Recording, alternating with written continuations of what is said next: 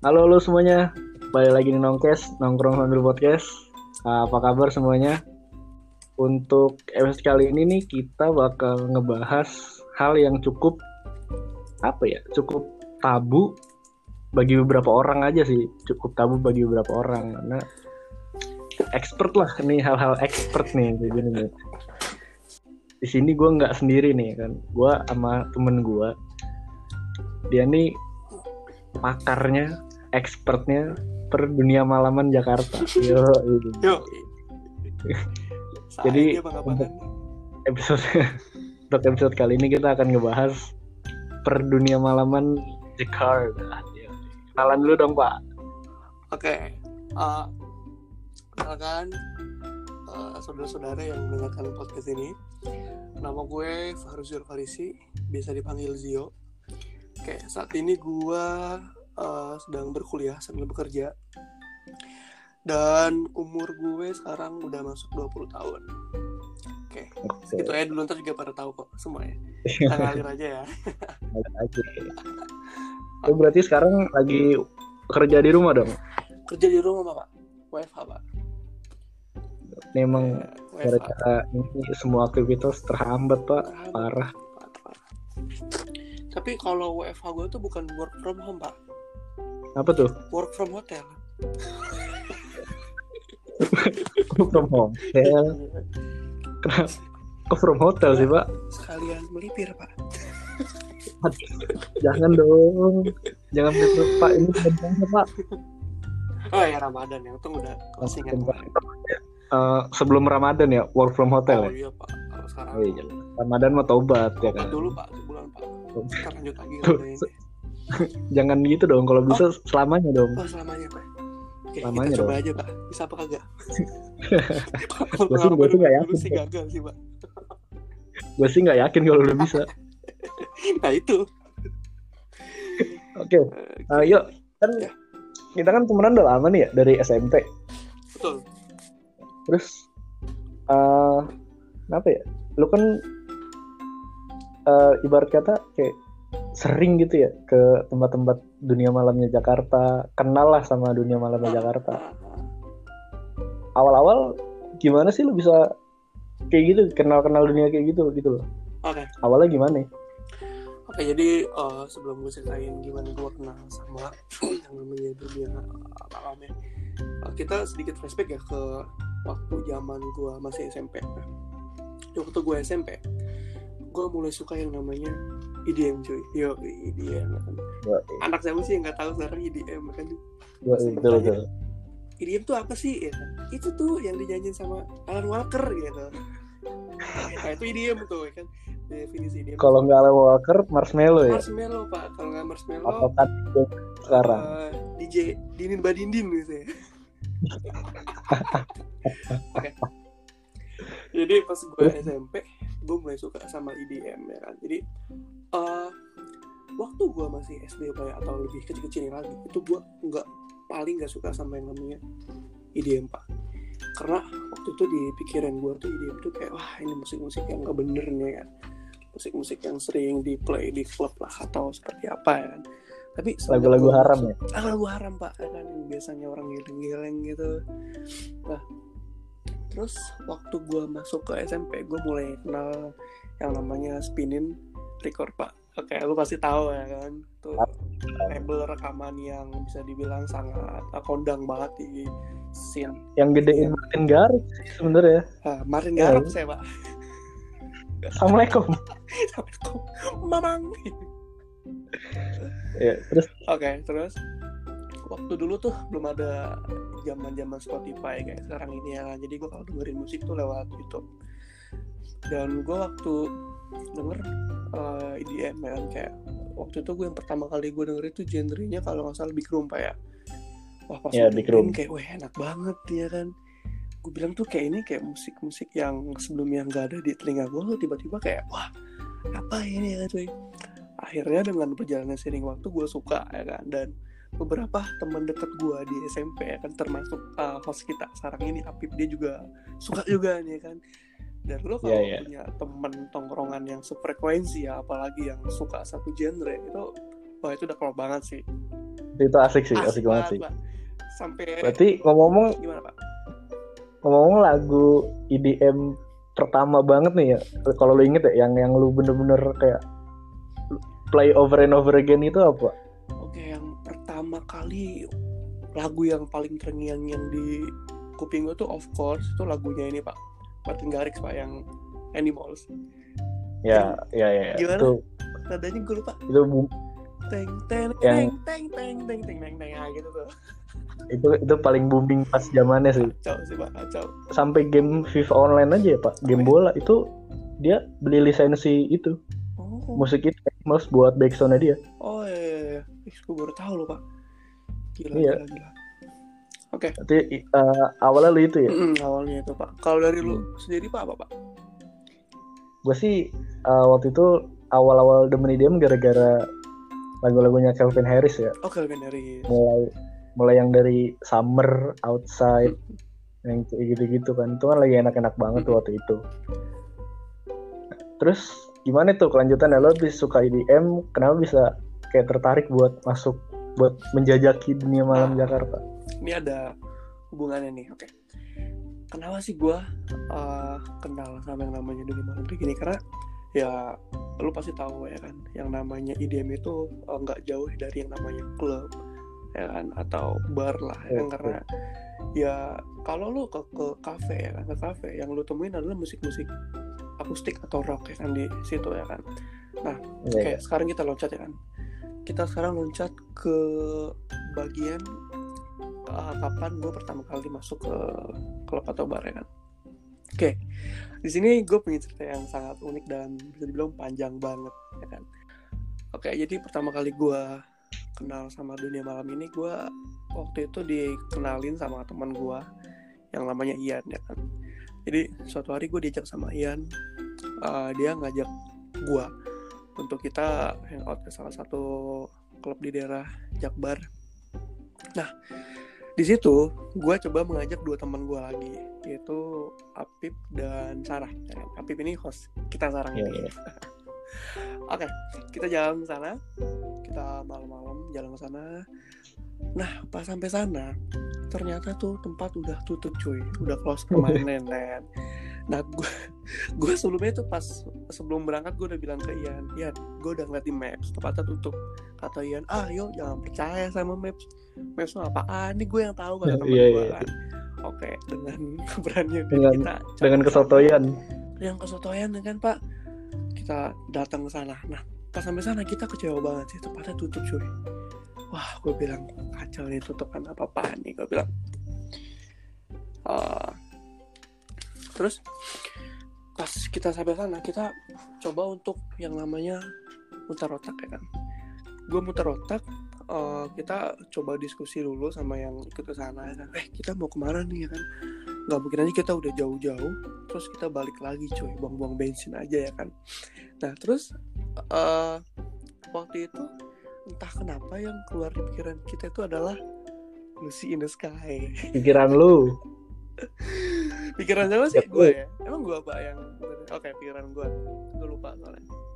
Kita kenapa kita nggak ke Lucy in the Sky ya kan? Oke, langsung kita buka Maps, kita arahin ke sana. Oke, pas sampai sana, wah, kita itu kan jadi Lucy in the Sky itu kan ada di SCBD. Iya. SCBD itu menurut anak-anak Tangerang pinggiran kayak kita tuh udah tempat yang wah banget sih cuy. Lu bisa ngeliat gedung yang tinggi-tinggi kan? Orangnya juga keren-keren, anjing nggak pembat gua. Oke, jadi waktu kita udah sampai di SCBD, kita langsung cari parkiran motor di situ kan. Kita parkir motor di situ, terus kita jalan keluar kan. Kita jalan keluar, bayar ke abang-abang. Tapi waktu itu gue nggak langsung masuk ke Lucy cuy, karena gue punya bawaan yang sangat spesial bagi gue. Itu adalah sekeresek anggur merah, Pak. jadi karena kita dulu brok ya kan, nggak ada duit cuy. Jadi bisa dibilang kita cuma modal nekat doang ke sana. jadi kita sebelum berangkat kita coba cari anggur dulu, kita beli, kalau nggak salah waktu itu kita beli 2 atau 1 gitu pak ya, kita bungkus lah di keresek ya kan. Nah jadi selain anggur merah ya kan, kalau kita udah bener-bener nggak ada duit dan kita beli adalah anggur RJ pak. Nah itu tuh nih citra gue di podcast gue sendiri rusak loh pak. Ya, memang sengaja pak, saya lagi bukan aib anda ya.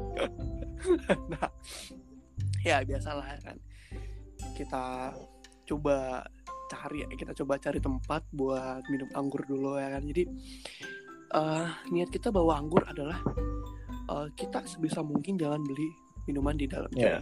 Ya kan, karena kita tahu minuman di dalam mahal cuy, mahal pajak sama biasa kan. Jadi kita ngakali dengan cara kita bawa anggur dari luar. Nah itu udah jadi tradisi yang wajib banget kan, kita minum dulu di parkiran. Kalau pala udah terasa mulai enteng baru kita coba masuk ke dalam ya. Kalau jalan udah berasa melayang ya. Jalan udah melayang, ngomong udah enteng tuh udah cukup lah ya. Nah jadi dari parkiran kita coba jalan.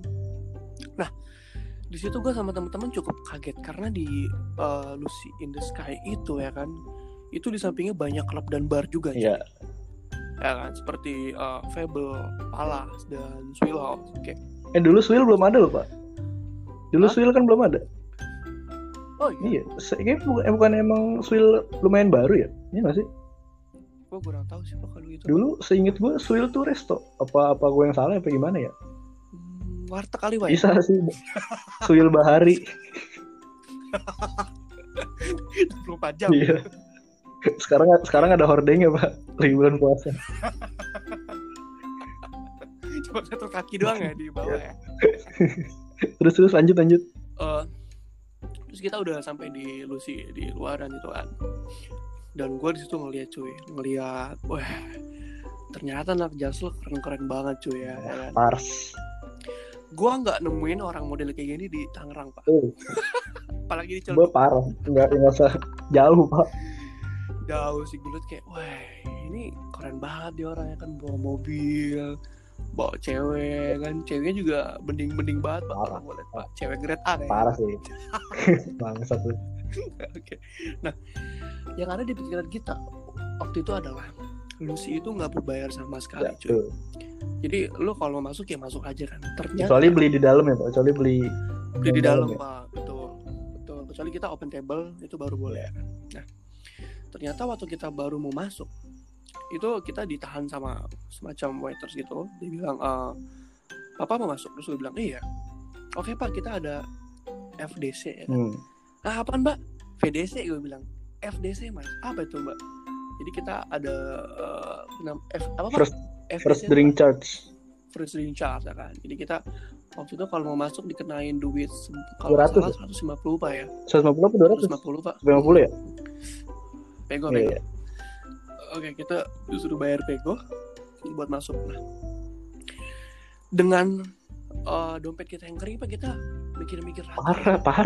Masa sih kita masuk ke tempat kayak gini bayar 150.000 ya? Ini kalau kita buat makan warteg nih bisa buat sebulan nih. Enggak dong, 15 hari. Hah? Kalau beli nasi sama tempe orek doang bisa. Sedih juga ya. Wah, kita bukan yang bilang kayak, mbak, sorry ya kita nggak ada uang. Thanksin dong. Pura-pura telepon temen ya. Oke mbak, saya coba telepon teman saya dulu yang ada di dalam kan. Dengan angkuhnya gue keluarin HP, gue telepon mbak ya. Apa bray, ini mana bray? Gue di luar nih, turun lah. Gue bilang kayak gitu kan. Nah, pas gue telepon temen gue itu, gue sambil menjauh dari tumpang mbak. Tahu-tahu gue udah di ujung kan. Nah, pas gue sampai ujung, gue kasih tahu ke teman-teman gue yang lainnya kan, yang ikut sama gue. Gue bilang, Bray, ini kita kalau masuk kena suruh bayar nih 150.000, gimana lu pada mau gak gitu kan? Ya, teman gue pasti udah jawab ya, udahlah sih, masa kita balik aja lah atau kita tunggu ada celah dulu ya. Nah, di situ gue coba untuk ke tempat yang lain pak. Di sampingnya yaitu Fable ya kan. Gua masuk pas sampai sapam biasalah kan gue dicek-cek gitu kan, dicek buat barang-barang gue dicek. Habis dicek gue kira gue itu udah bisa langsung masuk pak. Iya. Ternyata tidak. Ternyata sama ya. Ternyata sama kayak di Lucy in the Sky kena FDC ya kan. Oke. Terus dengan trik yang gue pakai di Lucy tadi, gue pakai di Fable kan, gue telepon temen sambil gue menjauh dari security dan gue samperin teman-teman gue bilang gue kena juga nih. Nah, nggak lama, karena kita terlalu lama berdiri di situ, ya kan? Tiba-tiba ada orang timur, kayak orang Ambon atau orang Maluku gitu, samperin kita. Dia tanya ke kita, mas mau masuk? Dia bilang, iya mas saya mau masuk ini. Gue bilang kan, oke sini saya bantu masuk, tapi kena 200.000 ya atau 250.000 gitu. Terus gue bilang, wah boleh pak, boleh ya kan. Nah gue samperin ke teman-teman gue, bray kita bisa dibantuin masuk nih, kasih duit 200.000. Gue pikir 200.000 tuh udah 4 orang ya gitu ya. Iya, gue kira 200.000 tuh buat 4 orang ya kan. Gue udah ngeluarin duit sama teman-teman nih pak, ya kan. Gue udah ngeluarin duit dan kita langsung berpasang-pasangan 2 orang. Nah, ternyata gue dapat info dari calo itu bahwa 200.000 itu buat 2 orang cuy, bukan buat 1 rombongan ya kan. Wah, gue bilang tai banget nih. Setelah itu gue bilang ke calonya kayak, bro, berarti ini kita kurang berapa lagi nih? Dia bilang kita kurang 200.000 lagi ya kan. Nah setelah itu kita pikir-pikir ya, kita masuk aja udah habis 400.000 coy ya. Nah ini si calo gue kasih siasat lagi nih. Gue bilang ke dia kayak, bro lu nerima cashless gak? Gue bilang kayak gitu kan dengan anggo ya. Wah mas gak bisa mas, harus cash. Oh yaudah bro gini dah, lu balikin dulu duit gue ya kan. Terus tolong lu kasih tahu ATM di situ ada di sebelah mana bro. Oh ATM ada di sana mas, jalan keluar sedikit. Oke bro, gue ke ATM dulu. Oh ya. Soalnya waktu itu ini ya pak, waktu itu soalnya posisinya duit lu udah lu kasih ya. Iya pak, udah gue kasih ke caro itu. Terus dia baru ngomong bahwa 200.000 tuh buat 4 orang, buat 2 orang doang ya. Iya 2 orang doang. Dia ngomongnya pas udah mau masuk ke antrian kan. Nah, di situ kita cabut semua ya. Kita coba pergi keluar ke daerah situ. Nah, gue bilang ke teman-teman gue, kayaknya kalau klub di daerah sini emang bayar deh, bro. Coba kita ke Beer Garden yuk. Beer Garden itu kan bar bukan klub, ya kan. Nah, gue coba cek di maps. Ternyata Beer Garden itu nggak jauh dari Lucy sama Fable. Iya, masih di jadi kawasan. Kita memutuskan masih di kawasan SCBD ya. Betul, masih di SCBD. Lalu kita memutuskan untuk jalan kaki aja ya kan. Kita coba jalan kaki pakai maps.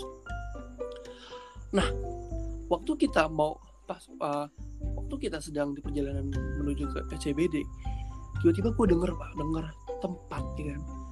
Ada tulisan Empirica di atas, cuman kalau di tempat dari luar ada suara duk duk duk gitu, Pak. Ya. Iya. Gue bilang nih ada orang besanan di mana nih. Basnya kayak angkot ya. Bas kayak bas angkot cuy. Duk duk duk kan. Wah, terus gue samperin ya kan. Gue panggil teman-teman gue yang udah jalan. Sini deh. Ini kayaknya klub deh. Nah, gue coba browsing di internet kan Empirica tuh apa sih? Ternyata bener cuy, Empirica tuh klub ternyata. Nah, karena di situ posisi gue masih tipsi, ya kan, gue memberanikan diri untuk masuk ke tempat itu. Jadi gue tunggu teman-teman gue di luar. Lu mending tunggu di sini dulu deh, biar gue yang masuk ya kan. Nah, gue sebenarnya dari awal tuh udah paling ini sama kayak Fable atau Lucy, kan gue udah hopeless banget. FDC juga ya. Ternyata, ya karena FDC juga. Gue coba jalan ke sana kan, cukup. Biasa ya kan dicek sama sapam. Nah, pas setelah dicek, si sapam bilang, silakan pak masuk pak. Loh, gue bilang ini ada rezeki apa? Gue bilang, apakah ini hadiah dari Tuhan setelah kita berjuang? Enggak dong. Enggak lah ya. Enggak dong. Oke, setelah itu gue masuk. Gue masuk dengan slow-nya, dengan santainya, karena gue gak mau nunjukin kalau gue tuh orang yang bisa dibilang kayak grogi. Karena gue jujur waktu gue jalan masuk ke Empirica tuh gue grogi banget Pak. Iya yeah, iya. Yeah. Karena gue nggak pernah ke tempat kayak gitu sebelumnya. Gue coba masuk ke sana, lalu gue disambut sama resepsionis 2 orang cewek. Ya kan, gue masuk, terus gue buka pintu gitu Pak, gede kan, gue masuk. Wah, pas gue masuk Pak itu udara dingin banget cuy. Gelap. Terus banyak suara-suara yang menurut gue tuh udah gak asing di telinga. Iya, suara-suara mantap ya. Suara-suara mantap kan. Kalau bahasa sekarang sih ASMR gitu ya Pak. Oh iya, Pak, ASMR Pak. Merinding, kalau denger suara gue merinding. Terus gue masuk, gue melihat sebuah tempat yang gelap tapi penuh dengan cahaya Pak ya. Gue masuk dan gue coba berjalan dengan santainya. Oh, ternyata ini toh klub. Iya, ya. Ya, tempatnya kayak orang kampung baru ke Jakarta ya. Kayak orang kampung ke Jakarta Pak. Nengok kanan, nengok kiri. Nah, lalu gue coba untuk menelusuri tempat itu. Gue cek kiri kanan ya kan. Tempat pertama yang gue cari adalah toilet Pak. Gue coba masuk ke toilet itu. Gue cuci tangan ya kan. Nah, dan gue waktu itu karena gue terlalu keasikan di tempat itu Pak, gue hampir lupa teman gue ini ada yang di luar. Bangsat lu emang. Yang di luar gue kan. Semuanya Pak, lu sama Sarah sama Ian yang di luar. Enggak, gue berdua doang. Lu masuk sama Ian. Oh iya ya, gue sama Ian masuk ya, betul. Nah, tiba-tiba gue ingat teman gue tuh masih ada di luar. Langsung aja gue keluar lagi, gue panggil temen gue kan, dengan senangnya gue keluar cuy, dengan muka yang sangat sangat amat gembira. Kita panggil lah temen gue tuh yang di luar, langsung kita masuk semuanya. Nah, pas di dalam tuh Pak ya, wah kita langsung menggila banget. Gokil sih anjir. Gokil sih. Jadi tuh goyangan-goyangan yang ketahan selama ini Pak ya, goyangan-goyangan yang kita udah pelajari di Tomorrowland itu kita praktekkan semua Pak. Iya, masalahnya itu juga. Gini ya Pak problematikanya. Apa tuh? Iya, kalau bener kayak yang lo bilang awal, kalau misalkan lo suka musik indie, sekarang banyak band-band yang tampil di pensi ya kan, di kafe-kafe. Lo suka musik apa misalkan jazz di kafe-kafe juga banyak sekarang. Ini pas kita masuk itu kayak wah gila sih itu. Surga cuy. Enggak surga juga. Lu jangan gitu dong Pak. Surga dunia. Surga buat pecinta EDM. Yoi, betul. Ya karena apa ya, kita tuh suka EDM enggak yang sekedar ikut-ikutan doang gitu. Misalkan kayak tahu cuma Alan Walker, Martin Garrix gitu ya. Ya kayak lu sama gua nih kayak sukanya tuh emang udah bener-bener love banget gitu Pak. Betul ya kan? Pak. Sampai lagu-lagu yang orang nggak tahu kita tahu. Iya. Bahkan kalau gua di HP gua nih Pak ya, satu lagu misalkan lagu Martin Garrix nih Animals. Lagunya 1, lagu orinya 1, remixnya bisa 3 Pak. Sumpah, karena waktu SMA gue ketemu temen dia suka musik EDM nih. Temen gue saat di SMA suka musik EDM pas kelas 1. Nah terus dia main aplikasi yang mirip virtual DJ gitu kan. Oh iya. Iya, akhirnya gue coba tuh aplikasinya, dan aplikasinya juga lumayan gampang kan. Dari situ makanya gue makin lah sama EDM, tapi nggak bisa dilampiasin gitu loh. Kayak pensi sekolah mana, itu jarang yang ngundang-ngundang artis EDM gitu lah. Betul Pak, betul. Iya emang sih, karena yang gue lihat sekarang ini Pak ya, stigma terhadap musik EDM ataupun klub sendiri itu menurut gue dipandang sebelah mata sih sama masyarakat kita Pak ya kan. Yep. Orang mikirnya kalau dengar klub tuh udah nggak jauh-jauh ya sama namanya minuman, ekstasi, maksiat atau orang yang nggak bener lah, entah apalah. Dan itu tuh setelah gue masuk ke dunia kayak gitu itu salah besar coy, stigmanya coy. Itu salah banget. Karena ya itu sebenarnya kembali ke orang masing-masing itu ya kan. Kayak gue sendiri, gue masuk ke dunia kayak gitu, gue bukan buat sama yang namanya mabuk atau sakau atau mencari bungkusan gitu, enggak Pak. Sebenarnya tujuan utama gue tuh adalah melampiaskan apa yang selama ini gue suka gitu loh Pak, ya kan. Gue pengen denger yang namanya musik EDM tuh secara full experience, yang dimana gue di situ bisa ngedance, bisa nyanyi bareng temen. Karena betul, ya kalau kita dengerin di rumah sendiri, kita cuma sekedar dengerin lewat headphone atau speaker, dan itu menurut gue ya dalam kalau dilihat dari segi experience itu kurang dapet cuy. Ya kan? Ya buat ini ya, misalkan buat temen-temen yang mungkin gak suka EDM gitu ya, ya bayanginnya sama aja kayak kalian misalkan suka indie akustik, ya sama aja kayak kalian dengerin musik itu misalkan cuma di rumah aja kan nih. Nah ketika kalian dapet kesempatan untuk merasakan experience dengerin musik yang kalian suka secara live, itu pasti gokil anjir. Yoi. Pasti gokil. Karena sampai sekarang pun Pak ya, gue kalau misalkan ke tempat-tempat kayak gitu yang mana nih gue udah lama kan, udah pensiun gue. Oke, ya kalau gue menanggapi hal yang kayak orang di klub itu diam seperti apa ya, itu sebenarnya kembali ke orangnya masing-masing sih cuy, ya kan. Udah pensiun gue. Pensiun sementara ya Pak ya. Enggak dong. Jadi kalau gue pun sampai sekarang kalau misalkan ke tempat-tempat kayak gitu, tujuan gue itu masih sama kayak awal, masih kayak cari sensasi IDM-nya aja gitu. Makanya gue kadang-kadang suka kecewa kalau misalkan gue ke tempat kayak gitu. Dan apa ya, orang-orang itu kayak terkesannya ke tempat clubbing, tapi ke tempat clubbing, tapi dia kayak di kafe gitu, duduk, ngobrol. Iya, betul.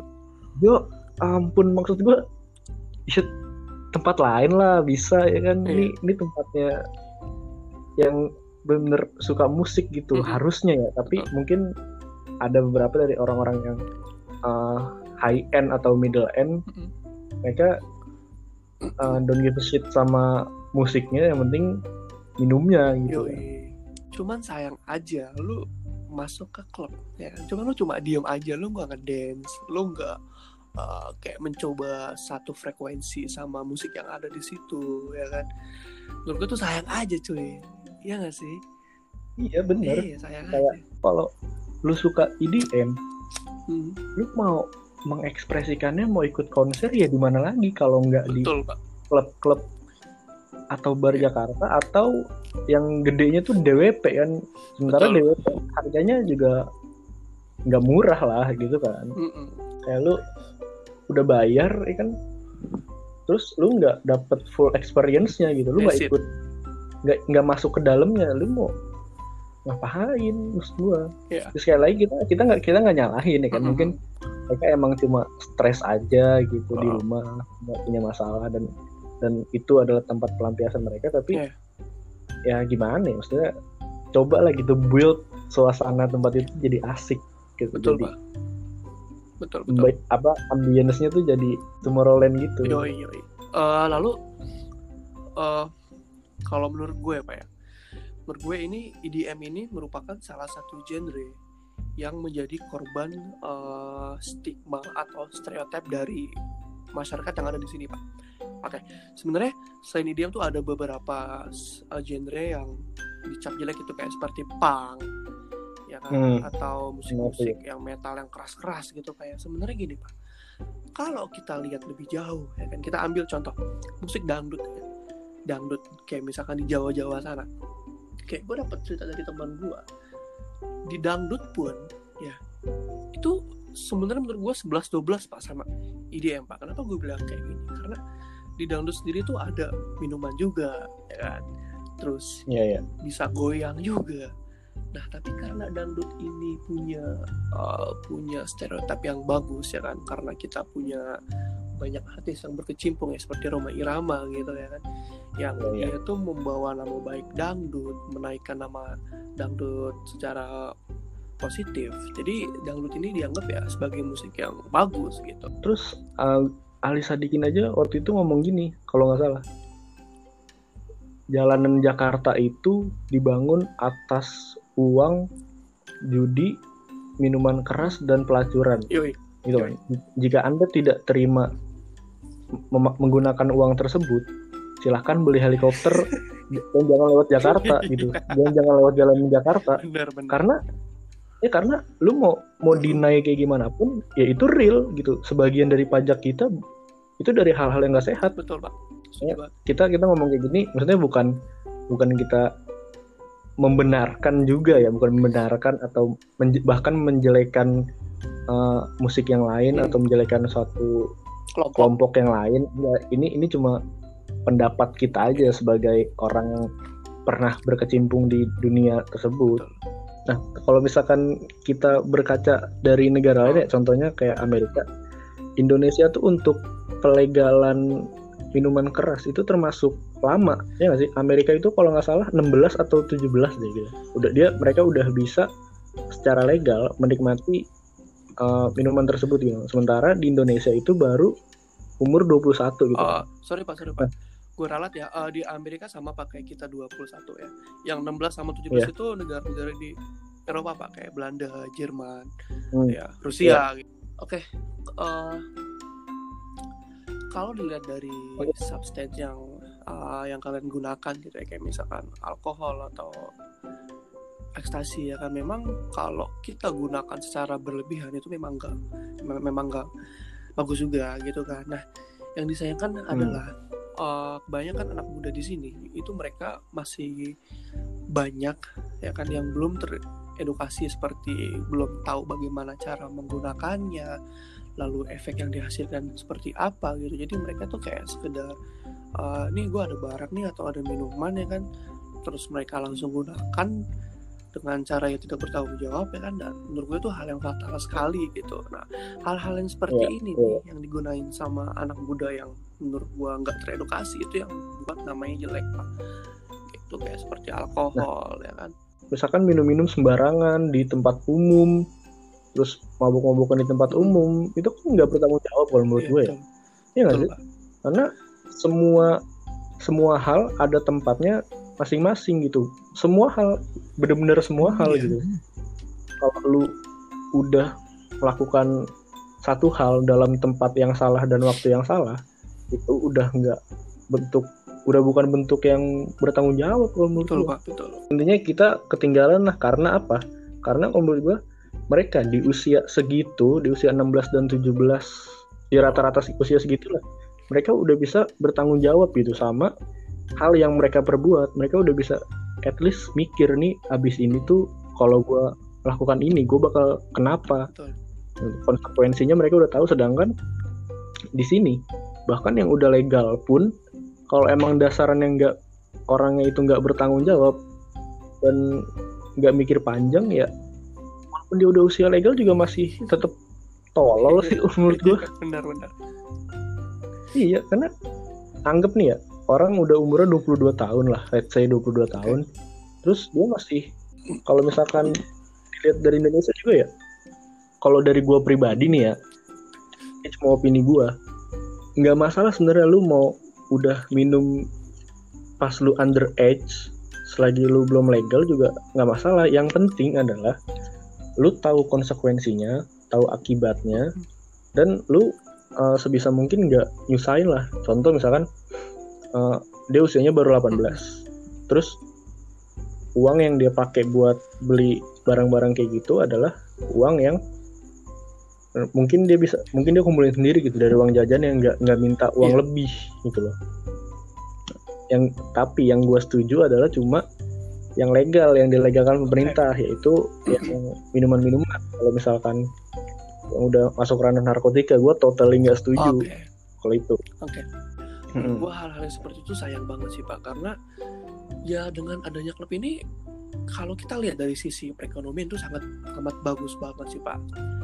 Betul. Selain itu membuka lapangan pekerjaan, kita sebagai negara juga bisa ambil pajaknya dari situ. Sama halnya seperti minuman. Gitu pak. Gue juga pernah inget waktu itu, gue pernah baca atau lihat di mana, gue lupa ya ini ya. Waktu Jakarta masih dipimpin sama Ali Sadikin, itu dia pernah bilang, waktu itu kan Jakarta lagi legal-legal ya masalah klub, bar, atau bahkan perjudian dan prostitusi gitu ya. Betul sekali.